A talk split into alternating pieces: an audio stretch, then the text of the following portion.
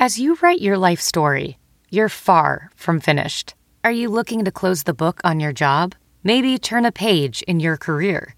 Be continued at the Georgetown University School of Continuing Studies. Our professional master's degrees and certificates are designed to meet you where you are and take you where you want to go. At Georgetown SCS, the learning never stops, and neither do you. Write your next chapter. Be continued at scs.georgetown.edu slash podcast. Hey y'all, Seven Rounds in Heaven is back. We're brought to you by Sports Drink. The college football season is less than a month away. It is I, Rob Paul, aka the Big 12 representative who sent ESPN the cease and desist. And with me, as always, is AJ. Texas and Oklahoma killed tradition, Marchese.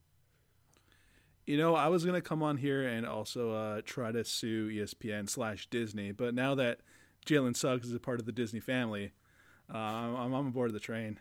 So, are you upset that Scarlett Johansson's suing Disney? I'm very upset at Scarlett Johansson. They weren't in theaters. Uh, ScarJo, what do you want? People to go to theaters and get COVID? Come on. That's literally what they said. Today, we're continuing our 2022 NFL Draft Summer Scouting Series with the Big 12. Horns down. Let's hit it. Going out to Vegas, gonna set my draft. Gonna set my draft on fire. Seven, seven, seven, seven, seven rounds in heaven with my lady, driving out to Vegas, baby, looking for a Stingley or Thibodeaux. Who's gonna bat it on draft day? Who's gonna wager future picks away? Who's gonna reach for a blue blood lineman? The home team. Let's go seven rounds. Mm-hmm. Let's go seven rounds together. Let's mm-hmm. go seven rounds forever. And mm-hmm. that's a song.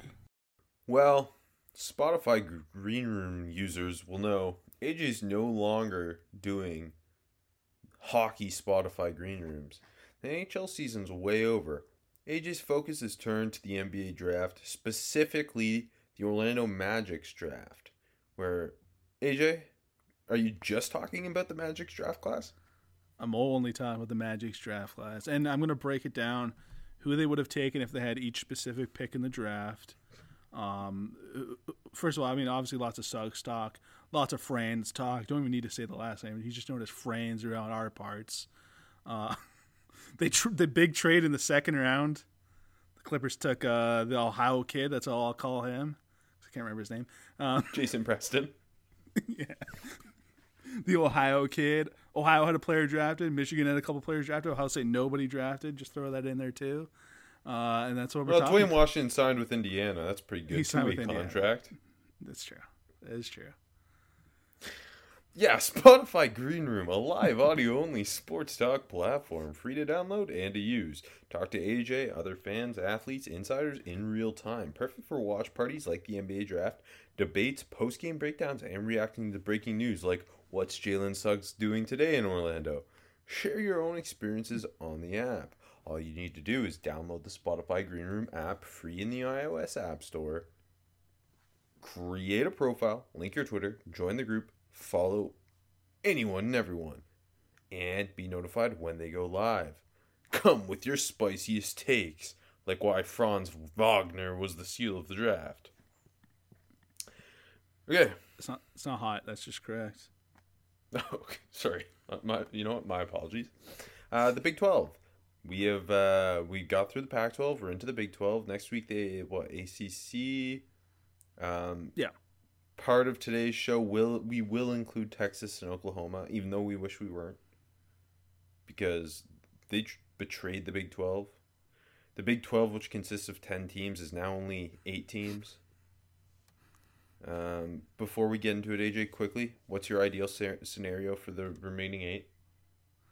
I don't know. I I think I'm getting on board of this uh, super big American conference where it's just the Big Twelve and the American Athletic combo, and go like add someone else. I saw uh, the college football Reddit, Twitter say add Army and just go like four divisions of five teams.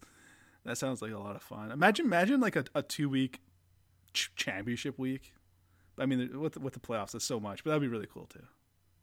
I really liked when I saw that uh, the college football Reddit's post of that the uh, the the bubble or the I guess it's a pod the pod that was just all the Texas schools. yeah, like that would be legit cool, and like it, I mean, it works really well. All right, you heard it here first. AAC Super Conference, like the Super League in soccer. But I want it to be called the Big American. Okay, that's that's a I great like name. That. That's a great yeah. name. Okay, done. Done, done. Sealed, delivered. I'll take it to the bosses. All right, let's get into the quarterbacks. And let's start with my number one quarterback in the 2022 NFL draft and many people's. Max Duggan. Max Duggan. Oh, Max. He can't throw a slant on time, but boy, can he run. okay, yes. So Spencer Rattler. yeah. Is he your number one quarterback at this point in time? Yeah, yes, he is. Uh, I, I have a borderline first round grade on him, Rob. I think he is clearly, especially the way he got better throughout the season. If you do yeah. uh, um, some of the games like down the stretch there into the bowl game, he he's so and of course he's a redshirt freshman. He was learning as he went, and he was so much better by the end of the season. I think yeah, you throw on the tape, and it's it's pretty clear that although as much as I like Malik Willis, as much as I like Carson Strong, um, and, and, we'll get to some other big name quarterbacks uh, in the next three conferences, but as much as I like those guys, Spencer Rattler, you come away and you think like this guy is a first round guy. Those other guys showed things that could get them there, but Spencer Rattler is going to be a first round pick. Yeah, I think that's a very fair takeaway. And yeah, honestly, the um, the, the big takeaway for me that really put him, you know, into that because it's the summer. We're, both of us are fairly stingy on first round grades, so a borderline first round grade um, is is rare for me at this point. Um, but yeah, I think the big takeaway was how much he got better at his decision making and minimizing his risks throughout the season. You, you watch the K State game where he threw throw three picks or four picks? I can't remember. And they lost four. three touchdowns, four picks, and then you you jump to the Florida game where he was pretty spectacular. It could have been an even bigger game. There's a couple deep drops. Um, and you just come away you're thinking, okay, another full off season uh, for, like you said, a guy that's just coming off his redshirt freshman year, uh, with the country fairly normal at this point, uh, going into a normal season, and you know the sky's the limit for him. Um, it, it it's not even it's not just the arm talent, but that stands out so much, and it's the deep ball placement. Yeah. It's out of structure, off platform. These Mahomesian type deep balls. It's the poise under fire. Where I was watching the Iowa State game, you had a rusher uh, coming front side right on him. He, I mean, he felt it. He stayed strong. He dropped a dime down the seam. Um, just a perfectly placed ball over the shoulders into the bucket you see that time and time again and, and, and, like you said he just got so much more consistent like you saw flashes early in in his uh, yeah. redshirt freshman season where you're like yeah the arm talent's there like i can see why he was the number one quarterback recruit five star and everything why there was so much hype but there's a lot that needs to be put together in terms of consistency with decision making placement not forcing things into traffic um, and, and just being more consistent even with his footwork and maneuvering through the pocket. And then by the end of the season, it's like all this stuff was cleaned up so quickly. And yeah, yeah. through a season in which there was a pandemic and they didn't have a proper fall, fall, uh, spring and fall, um, and, and, now yeah, another year in the system, another year with Lincoln Riley, uh, returning a ton on offense, and I, I, I don't know, like it, it, it almost seems insane to think any other quarterback would end up the QB one by the end of this process. Like we've I, seen uh, it, we've seen it before where a quarterback comes out of nowhere and does that. Obviously, we, we we've seen it fairly recently, but I don't know. He just he has all the physical tools and the mental makeup. You can just see him progressing so quickly. He's so much faster through his reads by the end of the season. He's not staring stuff down by the end of the season He he he he's making just consistent jaw dropping plays out of structure. Um, by the end of the season, he, he's everything you want in a modern quarterback. I would say. Yeah, I, going back to what you, you said there, I was so impressed with how um, like composed he is, and uh, in the face of pressure, he's just so cool. And um, honestly, sometimes he's a bit too laxed, where like he just kind of like he's just so focused downfield, which it's not even a knock at this point. And he's usually so good at escaping it. Like you know, nine out of ten times it's perfect. Sometimes you see him just a little chill, and then one of those uh, sneaky athletic Big Twelve uh, defensive linemen get on him or something. You know what I mean? But like that, that will all come clean. And like you said, the footwork uh, sloppy at times, kind of gets stuck sometimes. Uh, as, I, uh, but I do releasing. think it. I do think it got, got better. better. throughout the season. Yeah, like yeah, it, it, that was the point I was gonna make. Yeah. Yeah. Okay. Sorry. No, it's okay. but yeah, like, like just I'm just going over things. Uh, like you said, the arm is all there. But you know what I, I'm really impressed with is like it's it's such an easy deep ball. Like he, he looks the same, toes to to the top of his head to the release point uh, when he's throwing a five yard pass or when he's throwing a fifty yard pass, and like that that just really impressed me. And and lastly, last thing I'll add here. Uh, his accuracy on the move is really impressive, and like you said, uh, the off-platform throws and just the regular scrambly throws, he just does such a good job of getting his shoulder square, and the, he's he's very very accurate. I do. I also want to add that he isn't like he's an athletic quarterback, but he rarely looks to run. Yeah, he always sure. remains a passer as long as he can. Keeps his eyes downfield as yep. he's flush from the pocket. Rarely tucks and goes. Um, and I think that's something that really separates him from a guy like Malik Willis, who lean, can lean heavily on that that um, rushing ability at times, whereas Rattler always seems to remain a quarterback. Yeah, for sure. And I mean, I'm sure the situation helps him too, where you know he knows he's got some really strong offensive linemen, some really great weapons, and whatnot. Can be to you know Malik Willis can just out athlete everyone on the field at his level, right? But yeah, yes. no, no, for sure. His composure level is is extremely impressive.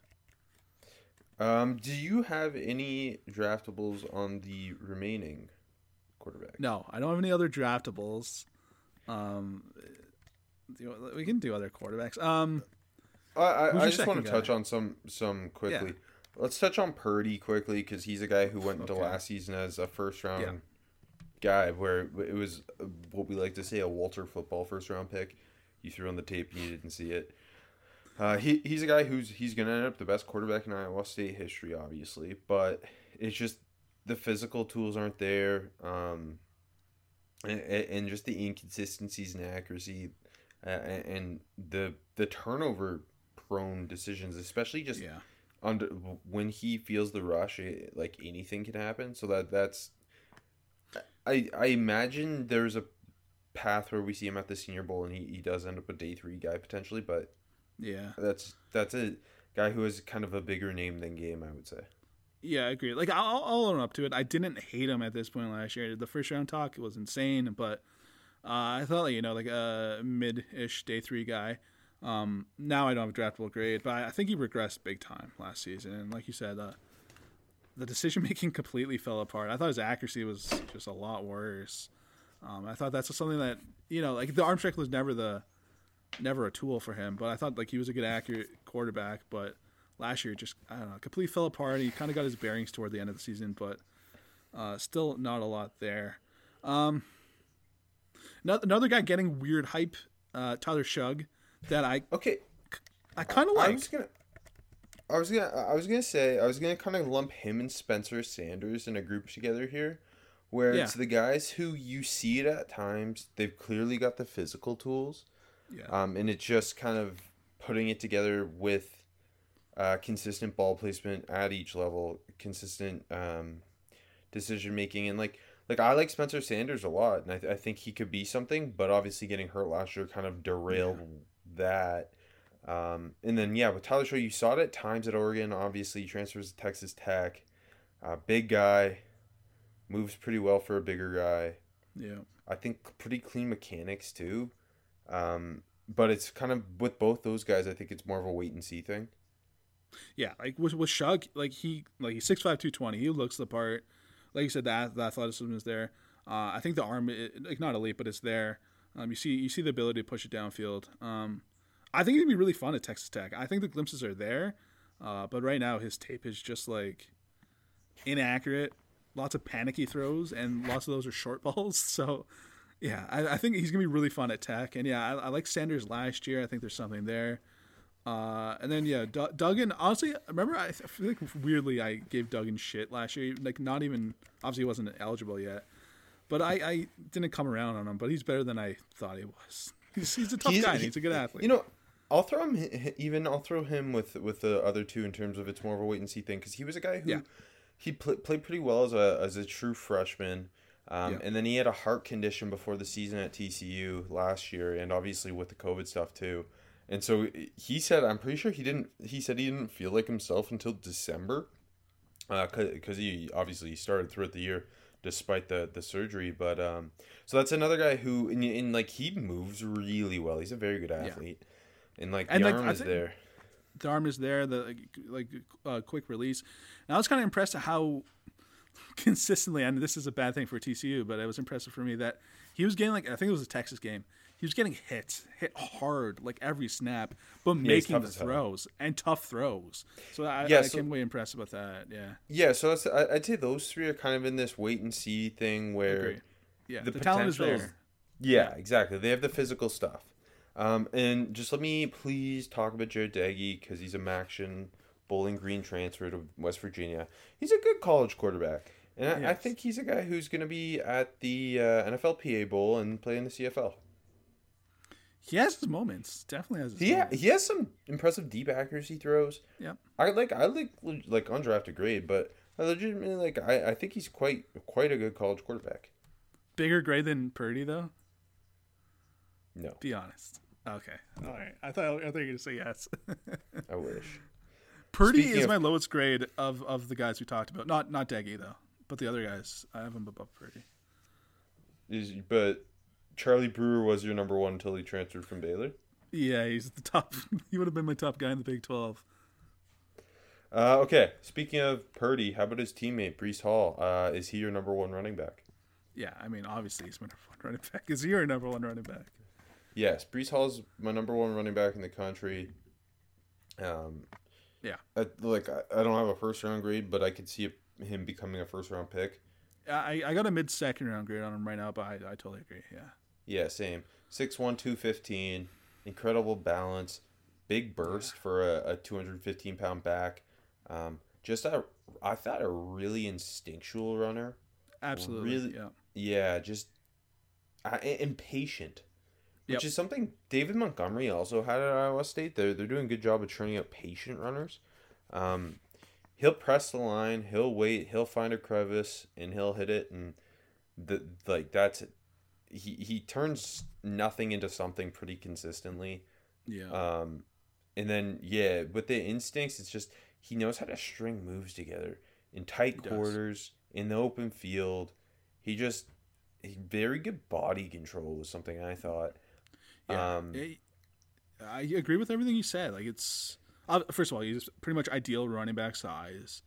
Um, he's sudden but also fluid, and like you said, just the vision is great. He's instinctual as hell, and like when he gets in the open field, he, he's just so dangerous when he gets to the second level. And then you combine that with the great contact balance.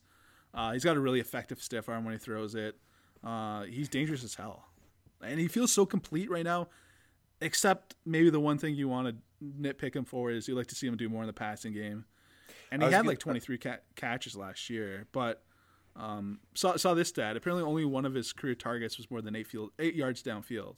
Yeah, I was gonna So- say he doesn't get utilized Yeah, a ton, a ton as a pass catcher in terms of being asked to do all that much, other than being a check down guy of the backfield. But I do want to say he he is a quite competent pass protector. Yeah, no, uh, very very solid. Um, I totally agree.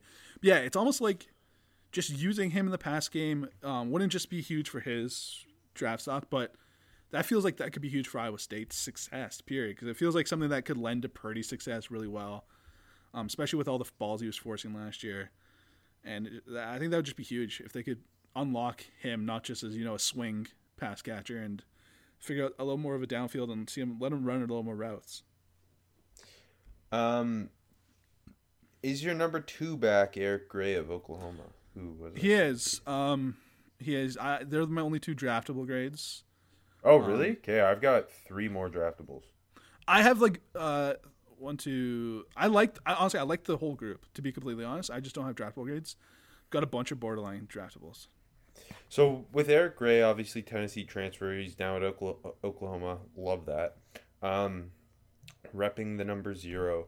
He was a, a guy at Tennessee where, though you could see it all, physical tools. The, I think he's got great short area quickness, open field elusiveness, catches the ball pretty well. Um, not the most powerful runner, but breaks arm Runs tackles. hard though. Yeah, he, he does run hard. Um, I, I do want to see t- some things to kind of elevate to, like, cause I, I I see a guy who has day two talent there, and, and I think to elevate to that day two level, I want to see him. Um, vision was a was was something I want to see improved. That'll just Um, help having that Oklahoma offensive line in front of them. Y- exactly. Uh, I, I I'm obviously pass protection. That's always something. I just want to see him um, kind of turn turn more inside runs into positives. I, I, felt a lot of the time it was if it wasn't there, not a lot was going to happen, which is something going back to Yeah. Breece Hall. Breece Hall does a great job of making something happen when nothing's there. Um, but uh, uh, again, that was like part of the problem was Tennessee couldn't throw the ball, so it was a lot of stacked boxes Eric Gray was running Yeah. into. Um, but I'm super excited to see him at Oklahoma. Yeah, he, he feels like he's shot out of a cannon uh, pretty often. I think the burst is great. Yeah. And He runs like Those- you said, he runs hard as hell. Yeah, and I, I think you see some really nice contact balance. I, I you see him go head first or head on into contact and keep his feet and get out of there situations that you're surprised on. I actually would like to see him uh, be a little bit better in the open field. I, I think the Kentucky game where he was one on one with a linebacker a couple times, a couple once after the catch, and just some open field tackles and just getting tripped up enough that you're like, you know, you know the ones where you know the running back's pounding the dirt and hops up after. Uh, I'd like to see him just kind of close those out a little more, which I think will happen in the Big Twelve. And um, 30 catches last year, but uh, a couple couple bad drops, just con- concentration drops that um, will come. So yeah, I, I definitely think he's got the talent to push up to a to a day two type of back. Especially now that he's at Oklahoma. Yes, yeah, it's a great transfer for him. All right, my my, my third back's Roderick Thompson of Texas Tech, who Mine I just too. love.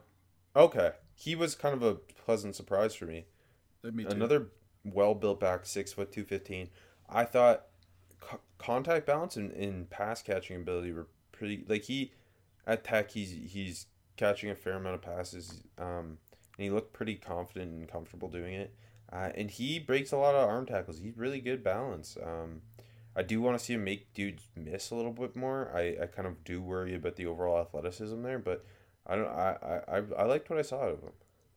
Hey, you, saw you saw that one long run against Texas, and that's SEC speed. So if you run away from the Texas D, you can run away from anyone. Um, but, but no, yeah, at that size, I, I think he's got good juice for the size. He's pretty sudden. Um, like you said, co- contact balance. You see some like agility there. He's kind of nimble. I definitely think there's a lot. There's a lot to build on for a guy that uh, came out of nowhere for me too.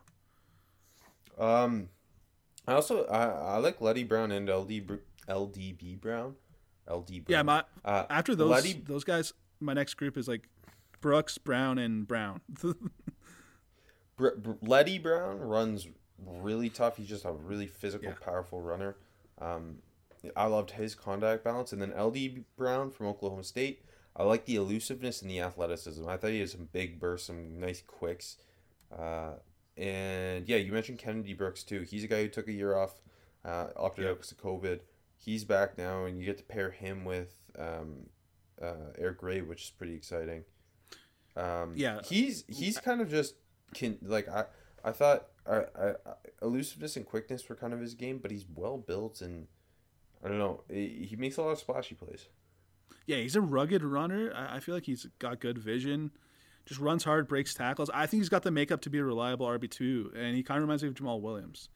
I've be read honest, a Damien Williams comp on him. He reminds me of some Williams. Maybe it could be uh, who other Ted Williams on the baseball diamond. Uh, yeah, 5'11", 215. I like him. Uh, LD, I, I agree with what you said. I was really impressed by his pass pro, though. Uh, I thought he had above average pass protection ability. especially for a guy that's you know five nine, two hundred ish, probably Yeah, under two hundred. not big. I was impressed there, and yeah, Leddie just Leddie Brown just runs really hard. But I do think if he goes horizontal, there's kind of just nothing there. But with the contact balance and the hard running, uh, he's fun. I like I like that whole group to be honest. Like even Roschon Johnson at Texas, I know he's going to be RB two, but he's a big boy at 6'2", 223. Yeah, It's kind of fun. Former quarterback. I I, I think he's a nice physical, smart runner. Yeah, Um, very willing in pass protection. He yeah. I, I liked all these. Like I didn't dislike any of the backs we watched. no, I think it's a good group, and like I think we'll see a lot of these guys get into into camps or uh, which who do you have draftable grades on after Gray? Um, Thompson and the Browns. Okay, so you got a lot, yeah, and they the they are, I like I said, I go go Thompson, Brooks, Browns, uh, close, and all borderline draftables for me. Uh, okay, jumping to wide receivers. How many draftable grades do you have? One Who is it? uh, surprised me again, Texas Tech, Eric Yeah. Ezukanma. So we agree on that though. That Yeah, he, I like him. He was my favorite. I don't know a whole lot, and he's really good. Both the Tech guys, uh, the Thompson and, and him. Yeah, he's uh so six three two twenty already built awesome. Erik Ezukanma, however you said it, you said it better. Uzukanma. Um, I don't know. physical as hell at the catch point. Physical as hell after after the catch. I he, he like never went down on first contact. Um 50-50 ball expertise. Not big burst downfield, not like No. big long speed, but wins those 50-50 balls. Uh, I want to see better route running. Part of that is he's like not asked to run more than three routes. But a pretty good, I thought a pretty good release repertoire, despite which gives me confidence that he could improve as a route runner. Yeah, I think for like for a guy that's six three two twenty, I, I think he's like fairly twitchy and he's got some suddenness in him, and those traits are huge when you can just learning how to run routes. I think, you know, like like Char- DJ Chark, obviously not the same players, but I remember him like he was not just not running a lot of routes um, in college, and but you saw the traits there. I'm not not copying them, obviously they're very different players, but I, I think just see when you see that suddenness, especially for a bigger guy, which Chark's big too. Um, it just I think that translates into a guy that you know can get there if, if he if he wants to, you know. Hmm. Um, he he also I thought he did a really good job finding holes in zone coverage. They they run a lot of option routes, and he always he seemingly always made the right decision. He'd find good holes, settle down, just pick up five seven yards. Uh, he he yeah I don't know. He, I know he broke his arm this off season, so we'll see what happens there. But he he's looking like a guy who's like a legitimate high day three or higher draft pick at some point. Yeah, I have a I have a late day three on him right now, but no, I, I think the talent is there. Um, there I, I do okay. I want to point out two wide receivers who I just want to see more of. Uh, both the Oklahoma guys, Theo Wease, Jadon Haselwood, both really young, both I think technic- technically because of COVID rule, will be redshirt Sophomores. sophomores. Yeah, Yeah, Wease obviously played a lot more last year. Uh, Haselwood was the big, big recruit. Um, and then obviously they have Marvin Mims, who's still another year away from being eligible. But He's I think best of the three. Yeah, Yeah, like clearly the best. I think those two are, are definitely guys to track because you can see the talents there. Physical to- tools like Wease can fly. Haselwood's uh, more of a big physical um, Yeah. body, like Denzel Mims esque type receiver. So I'm really excited to see more of them. The, the you just need to see more at this point. Um, I I do. Who's your number two guy? uh, Xavier Hutchinson, but You don't I just think he's reli- reliable. What? I, I was gonna say yeah. Um, I want. I'm excited. Another guy I just want to mention, Joshua Moore, Texas, just to see how Sark uses him because he can kind of Yeah. fly. So that's a guy who could. He's really real thin. That's a guy who could do something. And I, I, I one more thing, Winston Wright from West Virginia. I really like the way they use him. Like I don't I'll have a draftable more- grade on him. Yeah. but he's fun. I'll add one more thing here. It's um, uh, not to talk out of school if I'm even using that term right, but I saw Dane Brugler had Braydon Johnson from Oklahoma State in his top uh, 20 senior receivers. Yeah, I saw that. Uh, I- wasn't I don't- wasn't super impressed. Yeah, Yeah, I, I like a lot of these younger guys more. Yeah. Um, like he he he could fly a little bit, but his 2019 was better than his 2020. Yeah, like he's a know, he just- decent deep threat, but he, he just really struggles to find the ball at times. And Yeah, the if you're the a deep threat and you can't do that, then you're uh, you're in trouble. The, yeah. the ball skills and the and the route running were the big. Uh, I'm not Mm-hmm. so sure about him.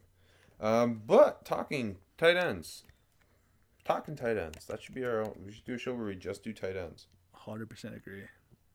Who's your number one tight end?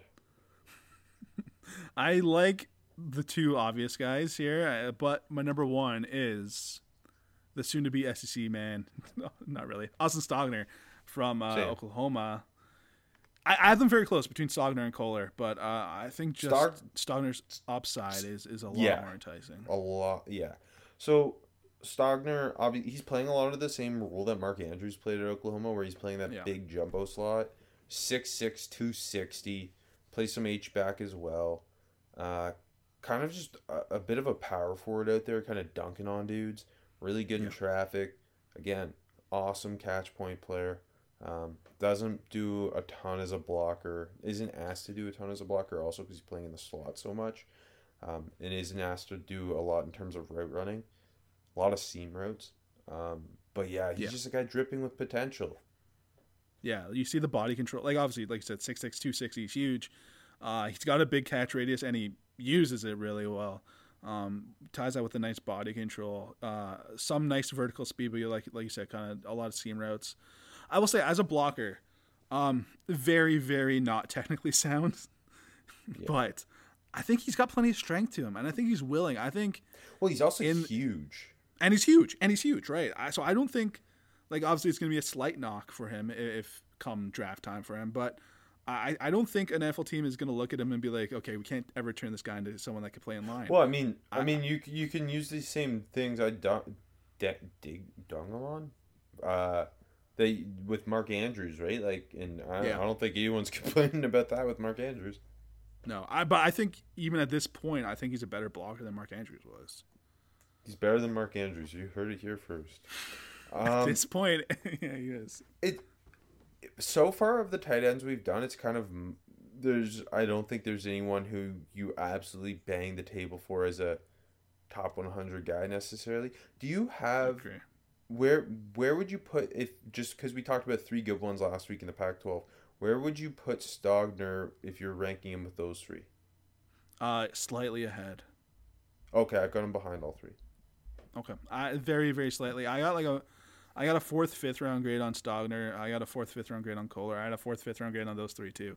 So it's just like it's really just slightly ahead. Okay. Uh, with Kolar, you're getting a guy, another guy who's 6'6", 260, great hands, really uh, physical at the catch point, does a good job finding Yes. holes in zone. Big, big worry is just not a very good athlete and nothing as a route runner. Like, I can't see him really elevating himself past being a day three guy, mainly because of, I just don't think he has the athleticism. Yeah. And just the lack of separation and the lack of route running ability scare me off. But he, I do have like a, a, a firm day three draftable. Yeah, like I like if I have a fourth fifth, I think like he's gonna go there, and he's like he's not gonna go any worse than that because there are teams that still covet guys like that because you know he's he's he's a bit like a Kyle Rudolph. Like he's big, he's physical, uh, a bit physical after the catch too. Like I said, I, see, I, he's not fast at all, but he's not he's not some cumbersome guy. I don't think. Like we've we've seen a lot worse athletes at tight end. Um, I think part of my, my issue though is he's not a good athlete and he's like he's just giving me nothing really as a route runner. yeah, fair enough. Fair enough. Uh, you do you like his teammate Chase Allen? I think Chase Allen blocks really hard. I, He does. Well, it's funny because Stogner and Kolar are both the pass catchers. Then we got Chase Allen and Jeremiah Hall, who are both just like per, like all they're there to do is block. Um, I think Chase Allen can find himself into uh, potentially onto a roster because of his his blocking efforts will. and and his size. I, I'd like to add twenty pounds to him though, and just have him only ever block. I like, and I also really like the way they use him. They use both of them so well. Like it's Yeah. And then Col- Kolar's the wide receiver one in, on the team, really. yeah, and then with Jeremiah Hall, he's like he's more of a true fullback, really. I like. I always I always enjoy the those like the fullbacks that Oklahoma turns. Feels like they're one of like the, the most fun for fullbacks. Remember, I still love Dimitri Flowers, Rob. I'll never forget Dimitri Flowers. I'm I'm honestly still shocked he didn't make it in the NFL. I, I really think just the NFL's not creative enough for him. I think some team should if he have went to a role for him. if if if Shanny had him, he would have been thriving. Hundred percent, hundred percent. You know, this is this is big in the weeds, but I thought I thought Tyree McCants, the old USF wide receiver, who was Oh my god, I know. built like a this. fullback. I think they could have turned him into a into an elite fullback. He was built Pass like Nick Lewis. He was built like Nick Lewis from the Calgary Stampeders. He was. I love. I love Tyree, but he was so good for USF. Uh, you just missed the glory days of USF football. like three years ago. Yeah, I mean, and then before that, yeah. Okay, offensive line talk. Um, let's just do. Do you want to do tackles then interior, or do you want to do it all together? Do it together. Uh, who's your number one overall offensive lineman? Uh, Marquis Hayes from Oklahoma. Okay, I do not like him. Okay, I don't have a high grade on him. I gotta. I like day Okay, I, but- I I have a, a fairly high grade on one of these guys. Okay, here you you go ahead if since you got a fa- you're a fan of someone. Wanya Morris, who transferred from Tennessee to Oklahoma, similar to Eric Gray, who should be starting at left tackle for Oklahoma. I, I think you can see why he was a five star recruit. Uh, I hate that Tennessee rotates him in and out. That Yeah, got I, really I'm gonna be honest. I didn't get eyes on him because I couldn't figure out when the hell he's playing because they play him at the fucking jumbo tight end spot too. He uh he, they like rotate him and J- uh Johnson. I can't remember his Johnson, name. Johnson, yeah, Uh, yeah, they rotate them like every series. It was really awful.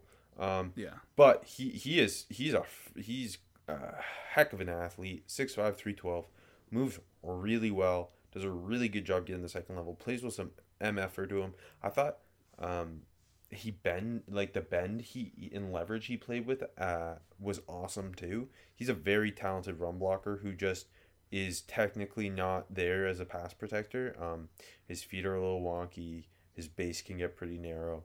His hands can shoot outside and, and, won't be on time with his feet. Uh, and, and add that all together and that hurts your anchor obviously. But i'm really excited to see what happens with him at oklahoma uh, because again i think all the physical tools are there and he's a, he's a very talented run blocker. I like him a lot and i think i think he's got some high high potential Fair enough. Um, Tennessee's gonna feel really stupid when Morris and Gray go go high from Oklahoma. uh, okay let's I, I, yeah, I, just I wanna- Okay, go ahead. I was just gonna say, Obinna Eze, uh, the Memphis transfer to TCU. He's a guy I've seen hype on, and I don't see it. And because there's only two tackles we're really talking about here, him and Wanya Morris. Figure let's bang that out. Um, did you do you see it? No, no, no, no. I don't. I don't get it. right, Is it because he's a name that's been around? Like he's a good AAC guy, and he's six eight, and like he is, he's just he plays so high, and his feet are awful. And I he's just- forgot he had buzz until until you mentioned it. To be honest. he's like a six eight athlete who moves quite well and, and Yeah. but like he doesn't like I don't know he doesn't know how to pass protect at all and he plays so high and it's almost like he he he walls guys off in, in the run game rather than try to get in in them and, and drive them downfield. I don't know. I just thought I should mention I because he's transferring to TCU and um I don't know. I just didn't see it. Yeah, no, me neither. And hey, you didn't see with Marquis Hayes. Well, I, I actually a guy I saw lots of buzz for. Um, I like him as a day three guy. Like he's he's 6'5", 330 ish, big guy, uh, powerful guy. I think the anchor is good, pulls well. He moves pretty solid for that size, and he holds up pretty well in pass protection. And this time last year, I I think there was buzz for him too, and I threw him on and and Tyrese Robinson on, and um, I wasn't impressed with either of them this time last year. You saw the traits, but and Ely, but They're both yeah, huge. they're both big. And I, I again throw on the 2020.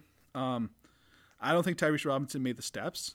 I think he just looks still so sloppy and he's just Yeah, slow yeah. and he loses like that. But I think Hayes, Hayes, I think he got his shit together, and I think he's he's gonna take another leap this year.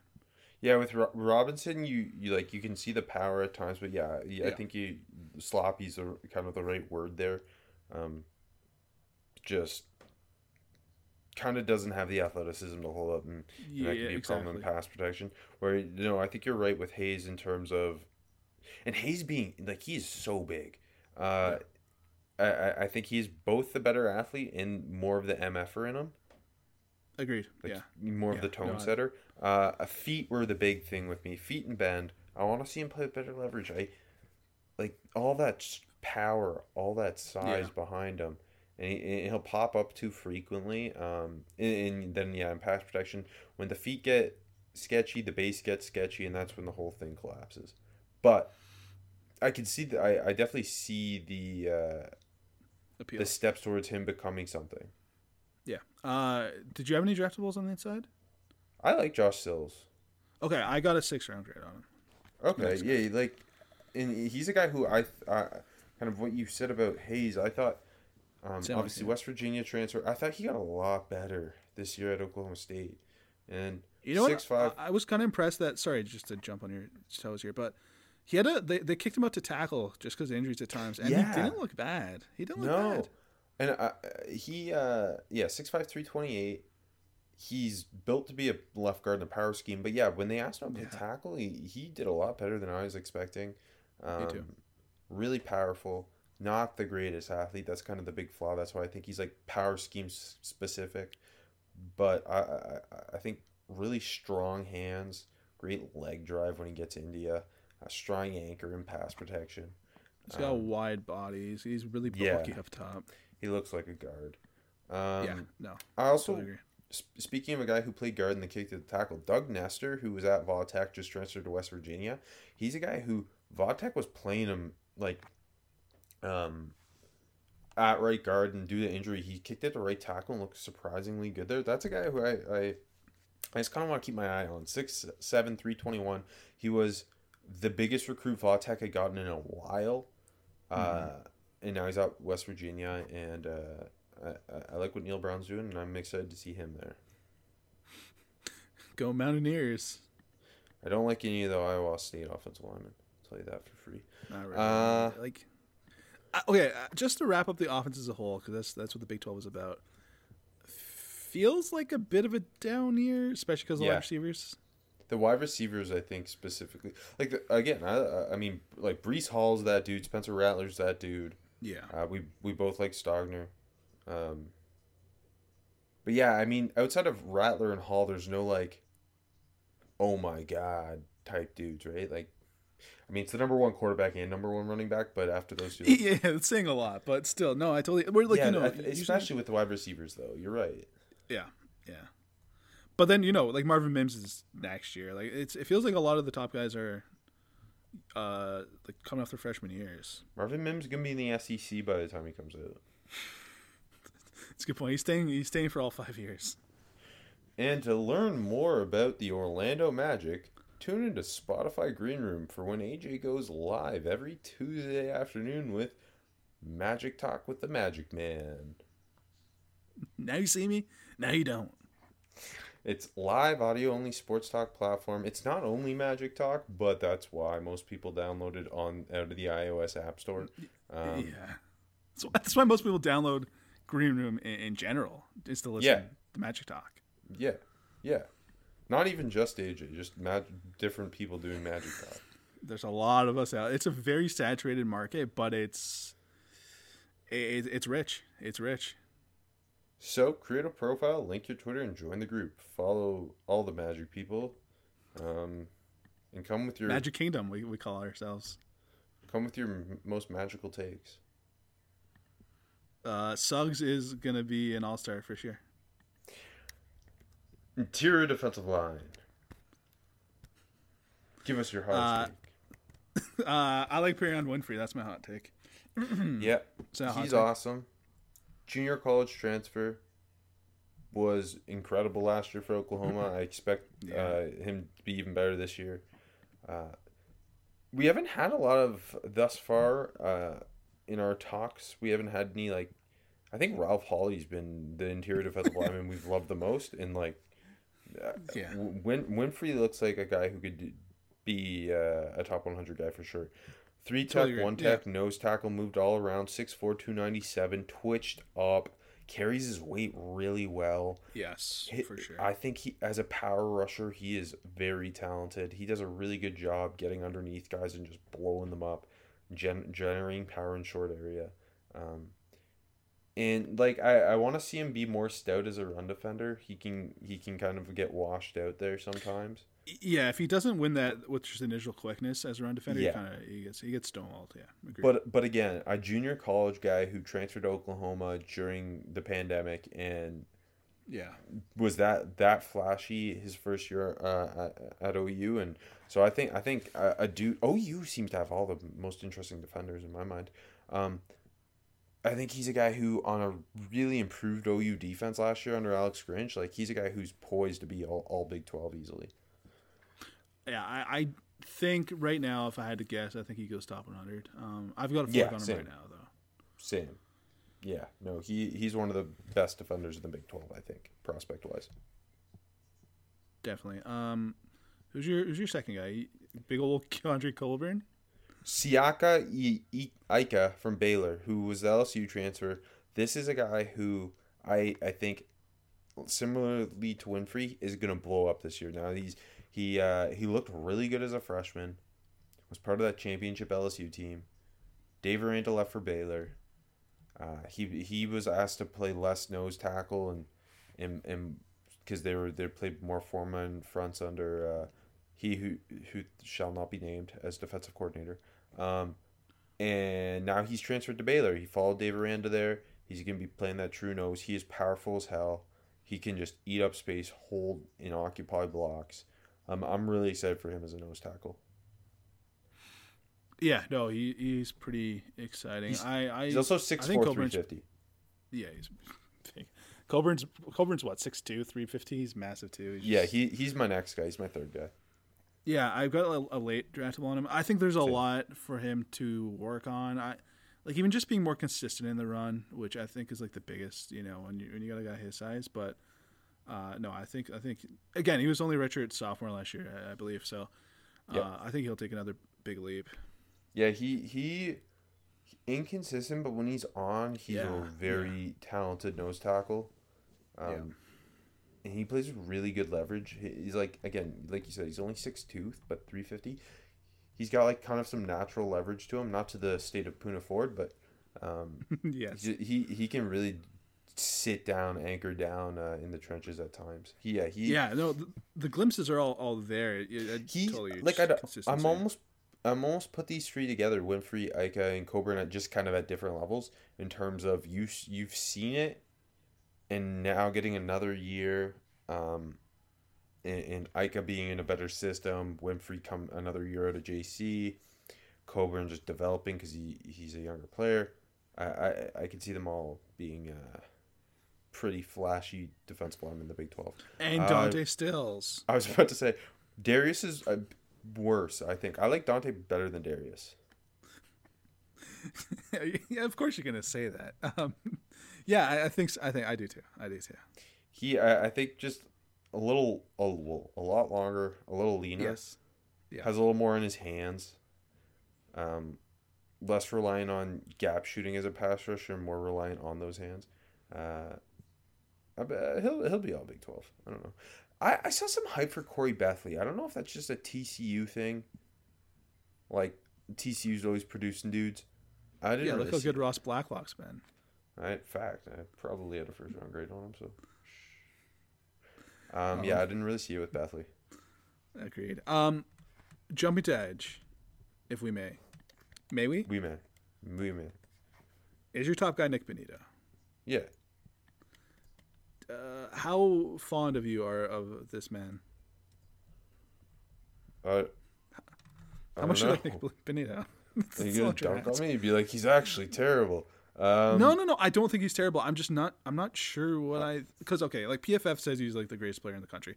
Well, he is. I, said okay, okay, he is. Sorry, you're right. Okay, I'm on board now. PFF. I, I, I, ju- I like, him quite a I bit. like I think he's a really explosive pass rusher who's.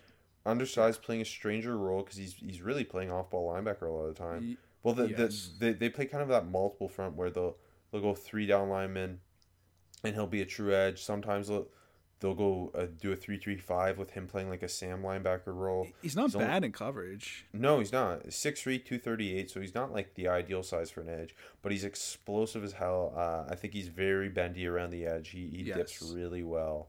Um, and he his hands, you see flashes of uh, a club arm over. You, you see flashes of swipes. I want to see him kind of develop that and see a little more consistency in his hands. But in terms of being this far out from the actual draft, like agreed. the bend, the, the twitch, they like the the get off, like the speed. Get off. Yeah. You you can see why people are hyped up about him. Um, I, Do you have I a top mean, like, 100 grade on him now? No. Um. Okay, no, me neither. Okay, I was just wondering. Okay. Yeah. Well. Have Like he, he have is like I have him behind of the guys we've done. I've had I, like obviously. I, I, I've jumped ahead, but like uh, sticking with just the conferences we've done on the show, I have him behind Kayvon Thibodeaux. I have him behind ZTF. And he's my third. Yeah. I I think. I have him ahead of Myjai Sanders. Uh, yeah, I do too. I do too. Okay, so same same zone. So I, I, I had a fifth on my J, I believe. Yeah, yeah, around the same. Okay. Um. But yeah, no, the, the get off and just the the, the the the bend, like the traits are all there. It's just, Yeah. um, yeah, no, I totally. He's fun. He's very fun. Who's your next guy? I, you know, I kind of went back to Ochaun Mathis, who I just like the potential there with him. I, want to say with both him and with Trace Ford from Oklahoma State. Yeah, those are my top three guys. Yeah, I think both of those Mathis and Ford. Um, they're both quite explosive, quite twitchy. yes, Mathis is long and lean, and Yeah. he's got some bend to him. He doesn't really have much of a pass rush plan other than attack that outside shoulder and win with my athleticism. Um, yes, but he, he, he he's exciting. I think I think Trace Ford's exciting too. Trace Ford, um, uh, it, it's kind of a sim- I think Trace Ford plays a weird role too, where he, there will Yeah. be times where Oklahoma State just has him play like off ball linebacker and blitz from wherever he wants, um, which can create mismatches. Is I mean it's smart on their part, um, but both both are really raw as run defenders and raw with their hands and pass rush plan. But I like them both. Like I, I like you can they have NFL talent. agreed. Yeah, and I, think like Ford's put it together a little more. I don't yeah, know, they're both good. I, I, I would say I would say Ford's more ready, whereas Mathis, I, I don't know. He just seems like he's higher floor, potential. I, higher yeah. higher ceiling. Yeah, higher ce- yeah. Yeah, Um. agree. Okay, want to jump to linebackers? Yeah, you you already said all these guys are the same. So I, I who's your who's your top guy? I do want to make a point that the Big Twelve linebackers. Um. Now, this is something that makes me really appreciate conferences where a conference like the Big 12 that's known for its pass heavy offenses like it's clear there's a certain type of linebacker that is recruited to the Big 12 where it's these guys who are almost bigger safeties. I mean Malcolm Rodriguez at Oklahoma State was a safety. Um and, Yeah. and they're they're undersized linebackers who move really well and, and are more competent in coverage than a lot of other linebackers. And I think that was that was something where outside of like Mike Rose and Colin Schooler, most of these guys kind of fit that same bill in terms of their size and, and their athletic gifts. Um, yes, it's clear they're trying out CFL linebacker. linebackers. Yeah, exactly. Um, who's your number one linebacker? Because I Uh-huh. do like I like two a lot. Okay, I, I don't I don't have any draftable grades. I don't. Okay. I don't not not a huge fan. I, I actually gave it to Mike Rose, top guy, just pure production. Um, I think Brian Asamoah at Oklahoma is super talented. yeah, no, fair enough. I, he's He- my third guy. He is a freaking flash on the screen with his his athleticism. Um, now he he's 6'1", 228. He hits like he's a car crash. So does uh, I'll get to my other guy in a sec. Um, and he he'll play Will. He'll play Mike. Uh, I mentioned how they have Bonitto kind of play that Sam, and then Asamoah and DaShaun White are, are the t- two true off balls. Um, in like he'll get like lost his instincts aren't, aren't great. He'll get lost. He'll bite on play action. He'll he'll uh, he'll take himself out of plays at times. Um, I think he's good in zone. Um, I, I want to see kind of more awareness. Like he has the athleticism to hang in coverage. It's just more about his eyes and being more aware of, of spacing and, and, and where uh, where uh, pass catchers are. Um, but I, I just I don't know. I just love how fast he fucking plays. I, he looks to kill people. Uh, I really appreciated that. And then my other guy's Terrell Bernard, and it's a similar thing. Uh, Bernard from Baylor, who's just playing lights out, gets downhill in a fucking hurry, looking to kill people. Uh, a little better instincts. Little, both of them struggle to, to stack and shed the, the lack of length. They're both like six one, yeah, in the in the two twenties. Um, Yeah. I just, I just love the play speed. I love the physicality and aggressiveness from them both. Uh, I haven't liked a lot of linebackers we've watched to this point in general, so I got excited to see dudes who play so fucking fast. Overshown is what, like 6'4", 217? Like it's Yeah, o- Overshown, Overshown looks like a guy who, who, was probably a stud in high school because he's so long and athletic, but he just doesn't know Yeah. what he's doing. Yeah, it's. I totally agree, but yeah, I, I, this so far I haven't been, but I mean we're still early and we're not in, even into the linebacker conferences really. But I haven't been super. What, the Big Ten? The Big Ten, baby. That's where that's where all the linebackers will shine. Give me some more Josie Jules. Uh, yeah, no, I, I, I really haven't bought into Mike- any linebacker. I, I like I like hearing you get excited though. Um, Mike Rose is the reigning Big Twelve Defensive Player of the Year. Uh, Yeah. He's he's not like the two linebackers I just talked about. No, He, he's built more like an old school linebacker, 6'4", 250. They use him in a lot of different ways. I, I do like that, but he's just not a very good athlete. Um, plays really hard and he hits really hard, but uh, he also misses a lot of tackles. I don't I don't really like him. Uh, Malcolm Rodriguez is really small, plays really fast. Yeah. Colin Schooler would have been in the Hall of Fame 30 years ago. Uh, yeah. I like DaShaun White Um, a little bit too. Plays really fast. I was just enamored by the speed and all these linebackers being so fast and athletic, other than Mike Rose and Colin Schooler. it yeah, it definitely is cool that that. Sh- I mean, it's like it's like the CFL. The Big Twelve is like the CFL. Yeah, I agree. Uh, jump to corners. Who who do you got at the tippity top here? Uh, I have one guy who like clear cut number one, Trevius Hodges Tomlinson. I he's my top guy too, but I, I still like D'Shawn Jamison from Texas. Uh, yeah, he's my number two. Those my- I think they're the top two guys, and that's it. So I think my favorite thing about Tomlinson was his ability to play both man and zone. Like he just was natural mirroring guys. He has great, quick, Yeah, fast feet. Uh, and then in zone, I, I- I thought he did a really good job um, using his body to cover guys and and uh, putting himself in the right. Like pretty good eyes, attacks the ball well. His closing speed really helped in that regard too. Um, now uh, the big the big thing is he's 5'9", 177, so he's not built like an Yeah. outside corner. So is he a nickel at the next level? I'm not sure, but I don't know. Like he's fluid. He's so smooth. He, he finds the ball uh, in phase really well. Um, I like him a lot playing off zone or off man. Not not great in press, just because again the size thing, but uh, really uh, really natural corner. yeah, no, for sure, I, absolutely. I think he's clearly the top dude, but I still, I still think there is something there with D'Shawn Jamison, and I don't know if he got better last year, maybe maybe a little bit, but I still like all the traits there. You know, like he's quick footed, hips are still pretty smooth. I thought we were talking about Um, Tomlinson. Yeah, no, I jumped to Jamison. Oh, I got so confused. Sorry.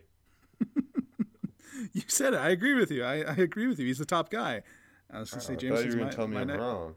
To No, I like I like Tomlinson a lot too. Uh, how how high of a grade do you have on Tomlinson from TCU, the cornerback? He he is my highest rated Big Twelve defender. uh, means whoa, anything to okay. I, I don't have him over Bonitto, but he's my I've Actually, I got think- him, him, Bonitto, and Winfrey are my top three. mine too. Mine too. Oh wait, no, Greg Eisworth's my number one. Mike Rose my number two, and uh, uh, oh, there's no one funny to say. Oh, the rules of three. Colin Schooler's up. number three. Colin Schooler. There you go. Uh, Uh, yeah, m- m- Jam- Jam- Jamison's a guy who's a one a really good return man. yes. Yeah. Two, I always like the re- good return guys. Our DBs. me too. Like I think he's in a, like he he's he's a, a really clean athlete. Um, I, I two things. I want him to. He, he's not a great tackler. He, he struggles to find the ball at times. I don't like him that much in zone, but I like him in man coverage. I like him as a nickel. I think he. I have a draftable on him. Yeah, me too. Um, After those two, I think he falls off a cliff. I totally agree. But yeah, I remember last year I was higher on Jamison. I was just really hoping he'd make a leap, and he didn't really. But again, it's COVID, so hopefully it comes this year. I mean, at minimum, I think he finds his way in the NFL as a return man. Sorry. I think at minimum he could find his way into the NFL as a return man. Yeah, no, I agreed. I agree with you. And I, that's not even saying that he's a bad DB at all. No, no, no, no, definitely not. Uh, do you like the safeties? Uh, I mean, I don't. Okay, I feel Do like I've any- had such a. I do you have any? I want one draftables? Okay, yeah, yeah, yeah. Colby Harvell-Peel, but I feel like I've had such a I don't. love hate relationship with Harvell-Peel over. I feel like this time last year I, I shit on him, and then like early in the season he was really good, and then late in the season like he there's a couple games where he like he couldn't find the ball, but but you know as like a center fielder the talent is there. I don't. I think a lot of people might be higher on him than I am, but I, I I'm. I don't see it. I don't. I don't. I don't know. I don't. Am I missing something? Um, I like Tre dude, Sterling I swear more people- than him. people like had him like uh, I guess uh, uh, I don't mind Sterling either. I swear people had like top 100 grades on him, and I'm not Well, there. I got like do- like a day three grade on him. he originally came out and then like a day later he decided not to. Yeah. Yeah, and, and there was like hype around him, and, and so he's a guy who plays some single high, he plays some too deep. I, I think he's pretty natural Yeah. dude in zone. I just don't think he finds the ball very well. Um, It's inconsistent. Sometimes he's so good at it, and sometimes he can't find the ball. I, I think it was the, I think it was Bedlam. If I'm remember, I, I didn't do this game in preparation of the podcast, but I just remember watching it live. And there was one game where like he just could not find the football, but there's other games where he he's, he's got picks like and he's doing it really well center fielding. So it's like it's just finding consistency. So I got a day three grade on. him. I think the talent is there. I think if he puts it together, it's there. But I, I don't see the top 100 guy, especially after you know like like without this season coming. I, I don't know. yeah, um, I like Tre I- Sterling I- too. I don't have a draftable on him, but I, I like him as well. I don't have a dra- so I don't have any draftables on the safeties.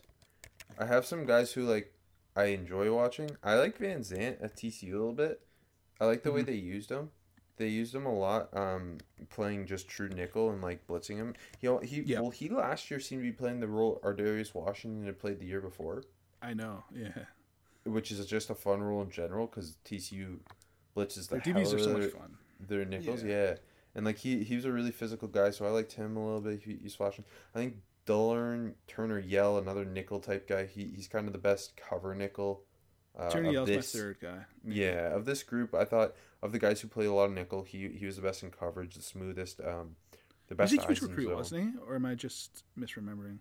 You might be thinking of the other hyphenated uh, Radley-Hiles, who who or I think uh, who transferred to Washington. He was a big recruit. No. Turner Yell Maybe just I- too.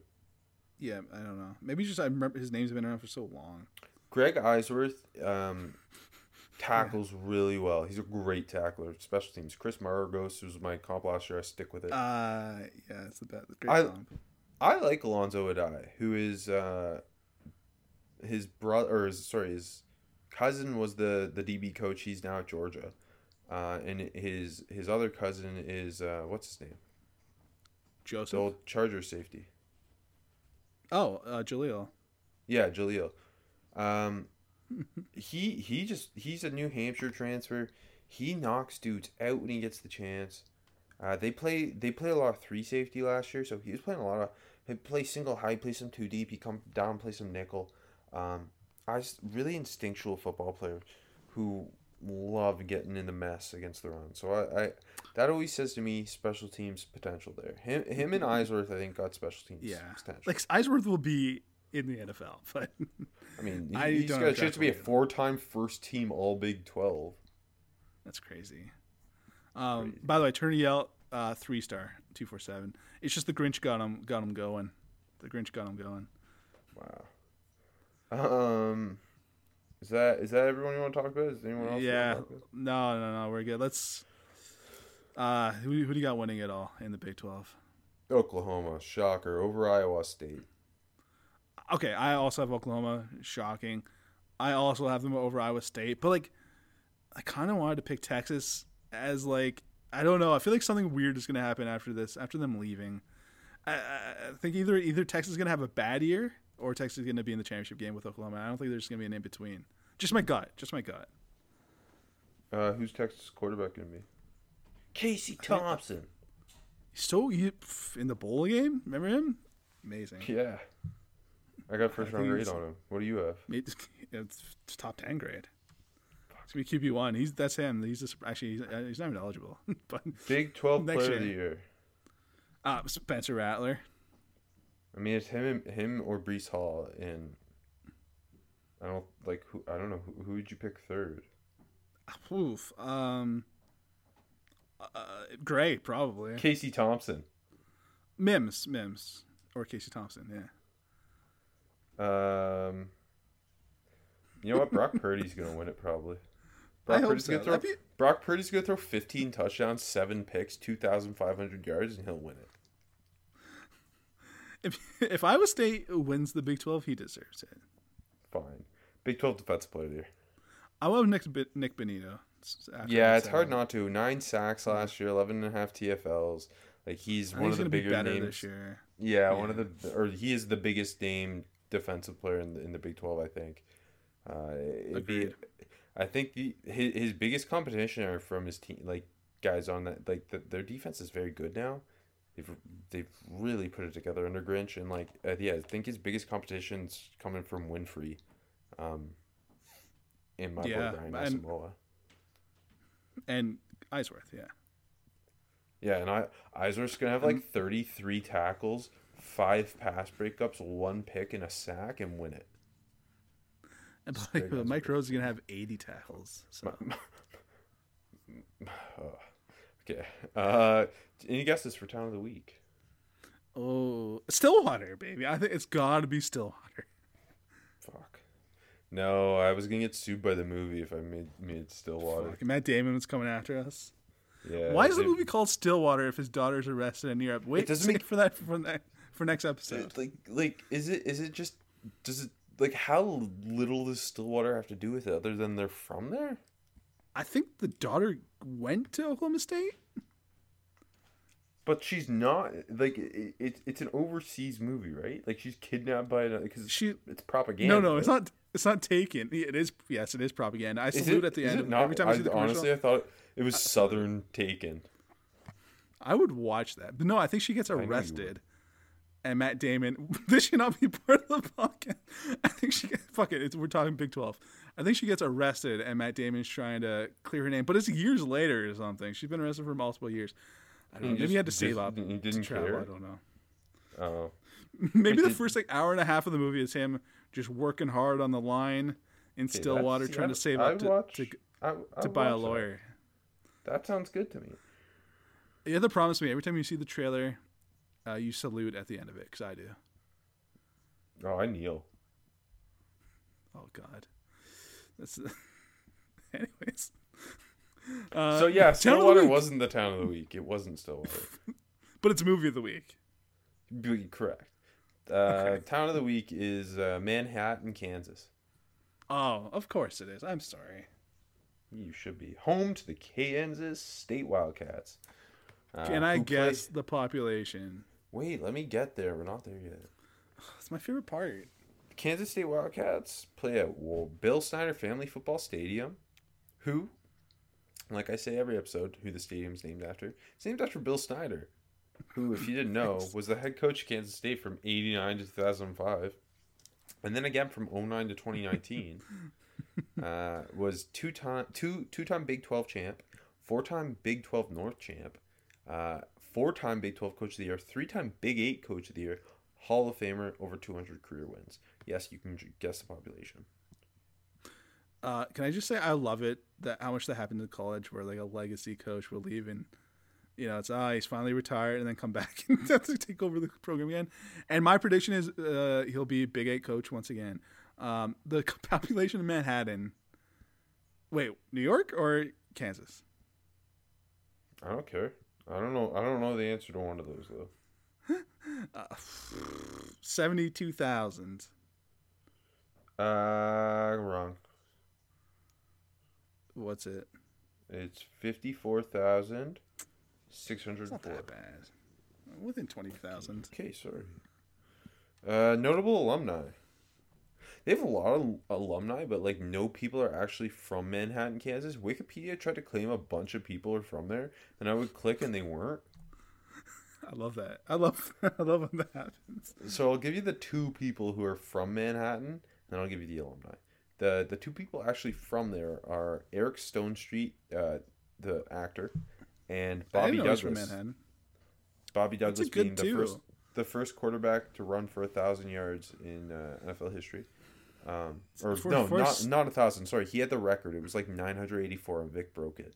Uh, and and he didn't play at Kansas State though. He played at Kansas. And uh, us Manhattanites will never forgive him for it. And some notable alumni are Eric Stonestreet, Lon Kruger, the now retired Oklahoma head coach, uh, Milton Eisenhower, which is Dwight D's brother, uh, Kirstie Alley, Really? and I put that just for you, uh, Michael Beasley, who was going to be the next LeBron, uh, Erin Brockovich, The the movie correct? is Big. Tw- is the Big Twelve the the conference in movies? It seems like it. And now uh, I'll just name in order the four greatest Kansas State football players in Kansas State history. Uh, okay. Tyler Lockett, number four. Jordy Nelson, number three. Whoa. Darren Sproles, number two. And Michael Bishop, number one. Uh, that's a great top four. Thank you. It's a great top four. Thank you. Thank you. Michael Bishop follows both of us on Twitter. No big deal. That's well that's why we had to we're obligated to say that. He's a friend of the show. I bet we could have him on. I bet we could definitely get him on. Yeah. we should, we should have tried for this episode. The question is, do we like what? Do we want to? Not really. That I would love to talk to Michael Bishop. Okay, then have him on. I'm not going to join the episode. You go ahead. it's just it's just talking bish. We're just talking bish. All right, some things to do in Manhattan. AJ's least favorite part of the show. AJ wanted this to be over 20 minutes ago, 40 minutes ago, probably. Oh yeah, forty minutes. I, would, I just want to hear what museum is in Manhattan. All right, let's start with the Flint Hills Discovery Center. What do you discover there? I have no idea. I didn't click. Flint Flint Hills. Uh, okay, the Kansas State Insect Zoo. Okay, well, that's great. That's awesome. Alternatively, if you don't like insects, they've just got a regular zoo called the Sunset Zoo. Okay, well that zoo sucks compared to the insect zoo. The Liquid Art Winery and Estate. What is liquid art? Uh, their wine. It's liquid art. Ha- Have you ever had a fine Kansas wine? Oh, yeah. Mm, Duh. no, ain't, ain't nothing like it. Tuttle Creek State Park. It's a cool name. If uh, wine's Get not to the your thing- museums. if wine's not your thing, how about the Tallgrass Tap House? Tallgrass, what? Tap House. Oh, I love it. I love to go to the Tallgrass Tap House. All right, you wanted museums, didn't you? Yeah, baby. Let's get to it. The Wolf House Museum. Okay, I don't know what- do they just have don't know what it houses where wolves lives? I have no idea. You have to go to find Oh. out. It's great I marketing. kill to go. Oh God, I wish this was over. They have the Marianna Kistler Beach Museum of Art. I didn't put that, um, but I'm glad you looked it up. Because at first, when I read that, I was like, they have a museum dedicated to beaches, and then I realized it was just the location. It's, it's her name. Is it Yeah, the location? Or, I yeah, don't, it's I don't know. It's on campus though. It's pretty sick. Um, of course, the Kansas Wheat Innovation Center. That do Sorry, I'm for you? googling. I'm googling the Wolf House Museum. I need to figure out what's going on here. Okay, do you want to just keep the show running, or No, no, yeah, yeah. I'll, I'll read their. I'll read everything on their website. I don't know what it is, Rob. I'm gonna be honest. Um, it's, it's been. I don't know what the fuck's going on there. I, I assume that they house wolves and they put them in art. Okay, I'll, I'll take that. Uh, and then my final two places to go. Uh, obviously, Axe to Grind, which is an axe throwing place. Have you been axe throwing? No, but trust me, when I go to Manhattan, I'm going. But I'm not going to Axe to Grind. I'm going to go to the alternative option. Are you ready for it? And this is the final thing I've got listed. Are you ready? I'm ready. Located in Manhattan, Kansas, is the axe throwing business called Manhatchet. It's terrific. That's just terrific. and, that, and that's why you should go to Manhattan, Kansas, and tune in next week for the ACC. Where when I tell you why you should go to Chestnut Hill